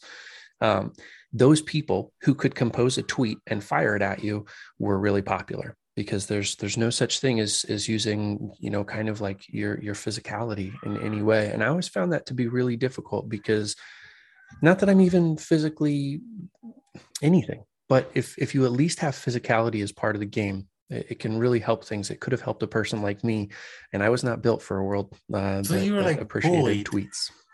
And then see, because I'm like, I don't know how any of that like physicality versus, but yeah, it's like people just say really nasty things, and it's it's never impressive. Like look at it's like because you don't have to say anything, and then and then as a response, you're not given the room to actually defend yourself. And you're like, oh, Mhm. I, I'm supposed to just Right. give another fucking jab Yeah. back. It just seems so I don't know. I don't. Mhm. I don't have Twitter. Yeah. I don't. But well, thanks Donald Yeah. Trump, it's like that. You know, it's like I re- like I read all other tweets and comes up, and I just don't understand that platform of why, um, or like why we can all of a sudden just make jabs without actually ever Mhm. well being logical explaining our logic our reasonings our intellect. It's it's a dumbing down. Well it's 1984 it's like it's it's speakeasy. Let's just say Yeah. this things. It's i don't get it. Um i also think you know we all have Yeah. a choice in how we interact. For example i don't ever listen to podcasts. I don't know why. I don't I Okay. just don't like i don't um i don't do twitter. I don't um engage with these things. But i think i'm always in nature and i don't i think i've actually had like a lot of people keep convincing me. They're like they're listening to this podcast. But you know i'm like i, I listen to enough people talk about their shit all the time all around me it just seems like more voices in my head or like more opinions to where i'm like well well apparently there's like some really good podcasts out there which i'm sure there are Yeah, yeah. I mean, I, I enjoy a handful of them. There, there are some podcasts I like. Yeah, yeah, that's right. I, it'd be kind of silly if I didn't listen to podcasts and I was creating one. Um, but actually, I, I, I do think there's merit to what you're saying because lately I've thought about uh, the amount that I listen to podcasts. It was fairly easy for me for for a little while when I was um, selling advertising because I would sit in front of my computer um, and write emails to people about why they needed to to buy our direct mail marketing. And and um, you know i could just have a podcast on in my brain because it's so easy to compose that email. I can multitask. And i i really enjoyed it. it made time go quickly. And i got into this slipstream i guess where i just thought like that's the goal is to make time go quickly. Um, and i did have a moment where i stopped and i was like i can't be without something in my head and not be bored and that was a problem to me so well I've made some changes to that because I think that podcasts are, are really cool, but it's scary to, I'm to glad you yeah, recognize be alone that. with your thoughts. I don't. I, I, even right now Yeah. where I'm at at night, there's like not one single fucking sound. It's like predatory country. You make a sound, you die. Yeah. You know, like it's just Yeah. absolute silence, and I love it. It's like I can actually Yeah. sleep, not like, but it scares a lot of people. They don't like Yeah. it. Silence. It's like Mhm. it makes Yep. them feel. I don't know. It's like they feel like it, had, it has to be filled Yep. with something. But no, I do enjoy Mhm. silence. Um, driving like on long Yes. road trips, like you know, past girlfriends and all that. It's always like put on something. I'm like, no, like, no. Like why do we always have to Yeah. fill silence with something? Sometimes we have to acknowledge Yeah. that too, which is okay. Mhm. I think it goes to say it's like the Yeah. same thing like the MFA programs. Almost like it's just I don't know. Everyone has so much to say about everything, even though it's nothing, and that's okay though. But what to me is not okay is when the people that are trying to fill up all this space with words are the ones that have never taken the time to understand silence. You know, like then it's an insecurity thing. It's it's a ego Mhm. thing, and it's that's when it gets different, and it is different. So you you know don't don't Yeah. don't just think you have something to say because you don't because you're not okay with just re- like just Mhm. listening to nothing. Yeah. Something happens inside of us when we're surrounded by silence. And I mean that that sense of boredom is one of the first ones. bored Um, I, I'm venturing to guess it's been right. Yeah. But once you once you break through that that first wave of boredom of like, what am I going to do with myself? Um, I think that there's something really rich about about the silence then that's boredom is still a part of it, but your the way that your mind starts to to make connections inside of you about you, about the world around you, the things that you can see are very different once you've passed through that. But I think a lot of people are really scared of not being enough for themselves or something. I, I don't know. That sounds really No, trite. I I, don't I don't that. like that answer. I but like there's I definitely a do. fear of it. there's a lot of times, like I, I don't, I don't have, you know, I gotta like wash my own clothes. I mean, everything takes forever. I gotta like go get Mhm. water, and the weird thing is like I like those things because it doesn't give me the time to be bored. You know, like when we created a machine that does everything Mm. for us and we press a button, then we're gonna be left with a lot of fucking Mm-hmm. empty space. And so we fill that up with everything else. So yeah. It's like Yeah. I don't know. If you have to uh, wash your dishes, go get firewood, make a fire, do all those things, you realize that, you know, you actually don't have enough time for everyone else's bullshit. They're allowed Yeah. like fill it out. um curious totally different um different different uh topic but i'm i'm curious do you, do Oh, you like- can you make like- fires with your hands Like, like I just shoot bow fire out of drills or hands. yeah yeah are you magical no can you use like a bow drill or can you use like a hand Yeah. bow or anything I mean, like I that was I or- was carry like I was carry a flint and like a sparker if I have to, and Okay. things Mhm. to make a fire with. Gotcha. Yeah. Yeah. The reason I ask is because that was one of the things that that I want to teach my kids. I, when I was working in wilderness therapy, you get the the bow drill. So you just basically cut a length of willow off of a, a willow bush, and then you get a length of rope and tie it to both ends. See, I and, never did know, that. a little spindle. Yeah, Oops. Yep. And then man. Okay. yeah, really, really loved it. And I always felt like there's Even something really valuable stove, with that. I love experience. making a fire, and then like watching it. The flames are always mesmerizing. You're never. Mhm. It's it's just something. Yes. I mean, for example, it's just it's just like the most basic thing you can do for yourself. Heat is Yeah. like what allows you to survive in the winter. And when you do it Yeah. for yourself, it's just very satisfying. And you can watch it. And you know, pressing a that's what I'm saying. It's like, you know, living in a culture where it's like, oh, you press a button and you have heat. You don't understand the Mhm. necessity of Yeah. how important that is in like your environment Right. and doing it for yourself. Yeah, Mhm. going, getting wood, chopping it up, knowing how to do this different little small and how to make it go. And it's, I don't know. I, I I enjoy every time I make a fire, and Yeah. it's one of those things that I always will because it's always like I provide this necessity for myself, and you know, it's a lot of people. Yeah. I don't know. Push a button, your dishes get washed. Push a button, your laundry gets washed. You know, you push a button, you have heat, and then people are like, "Why does everyone always have a fucking existential crisis?" I'm like, "Well, does they have a lot of fucking time for that?"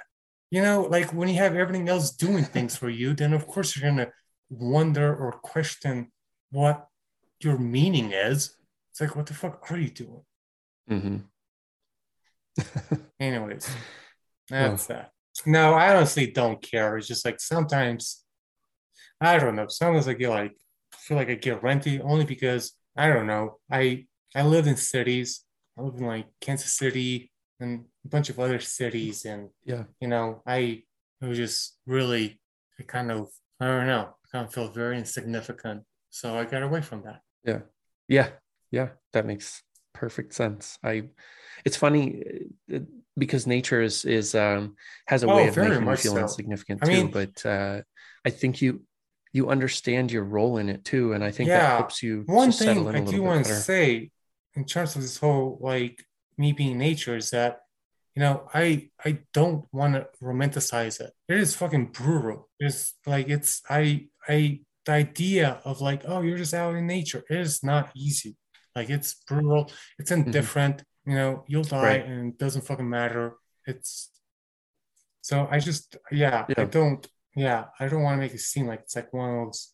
I mean we haven't really talked. But it's like you know there's a lot of fucking really sh- hard shit I have to like do and deal with, and um they have no choice. You know, in terms of doing. You wake up, you gotta go get what You do Yeah. things. You there's not Mhm. there's never like a oh I'll just chill out today. There's always like the things that you have to do Yeah. for yourself. But yeah, yeah, I didn't want to make it out as like Nah, and I mean, I I'm guessing nobody nobody heard that. I I think I think that a lot of people have uh, spent a few hours walking in nature, and I don't know how many people have gotten out to the area in Oregon and Idaho that you spent a lot of time in, but uh, it is so incredibly rugged and remote out there um, you don't have to be there very long to realize that it would be pretty easy to just get swallowed up by it. And that's, I think, a huge part of the charm. Yeah. Well, we're all kind of fucking non existent. And we kind of try to fool ourselves into thinking that we have some kind of important existence on this planet. But even if we do, it's Yeah. like, what does it matter? Like, even as famous as Shakespeare is, it didn't make him live any longer. It's not like we actually, the funny thing is, like, we read what he writes, but it's not like we all, we actually, it's not like we actually know who Shakespeare really was. It's always a kind of strange mystery. Yeah.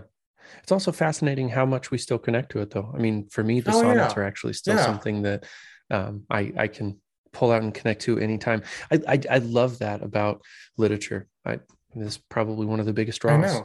I is the too. timelessness of And I think it's why people get, you know, it's it's why I don't know. It's one way that people think they could live forever, but in some weird way, we don't really need that anymore. It's because I guess you can just live forever through all your shitty Facebook posts, you know? So like what's the difference? Oh, yeah. no, I'm not comparing Yeah. Shakespeare to shitty Facebook Yeah, I'll send you some VR goggles. you have that. No, I understand. I think social networking has really enabled people to like, yeah. Anyway, Regress, yeah, yeah. It's a uh, it's a good time to wrap up. We've been going for two and a half hours, and uh, yeah, I was gonna say, yeah, send me. I didn't record this or Awesome. not, but I will tell you from from my perspective, um, this has been Oh, one of the more you. enjoyable conversations that I've had, and I really appreciate the pace that you speak at. Um, it feels like it's not uncommon to have guests on here who want to rush and say everything and say it really quickly, and I I so much appreciated how you took time to think through what you had to say and made for a really fun time. I haven't talked to anybody else for two and a half hours because Oh, nobody's had enough that's you. interested me so far. So, that. Yeah. um, well, thanks. Yeah, yeah. no, it's, it was fun. It was kind of Yeah. like I said.